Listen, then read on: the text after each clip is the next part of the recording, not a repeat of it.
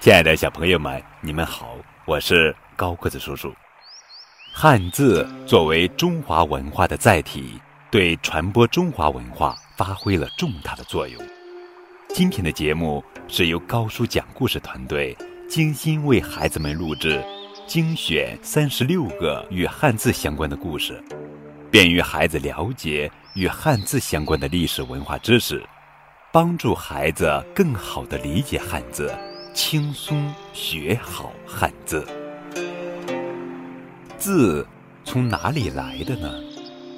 中华文化源远流长，汉字作为中华文化的载体，在传承文明的过程中，有着不可磨灭的功绩。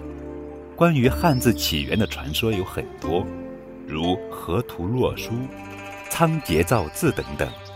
其实，汉字的形成。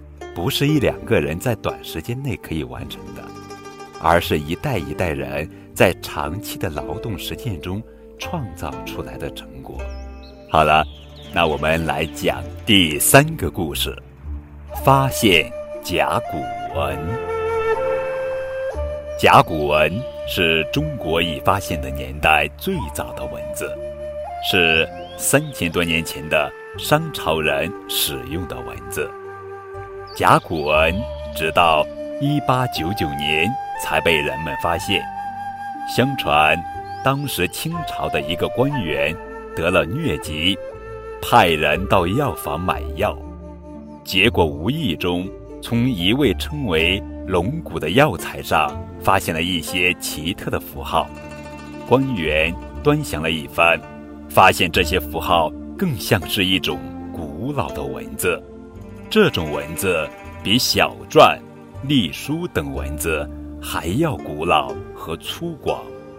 他派人去找寻更多的龙骨回来，经过仔细研究，发现刻在龙骨上的符号的确是一种文字。这种文字就是甲骨文。商朝人遇到自己解答不出来的问题，就会采用。占卜的方式去问天神，他们会在乌龟腹部的那块壳的一面挖出小坑，再用火对着小坑烤一下，被烤过的龟壳就会出现裂纹。占卜师会根据裂纹的数量、长短和形状来对占卜的事情做出判断。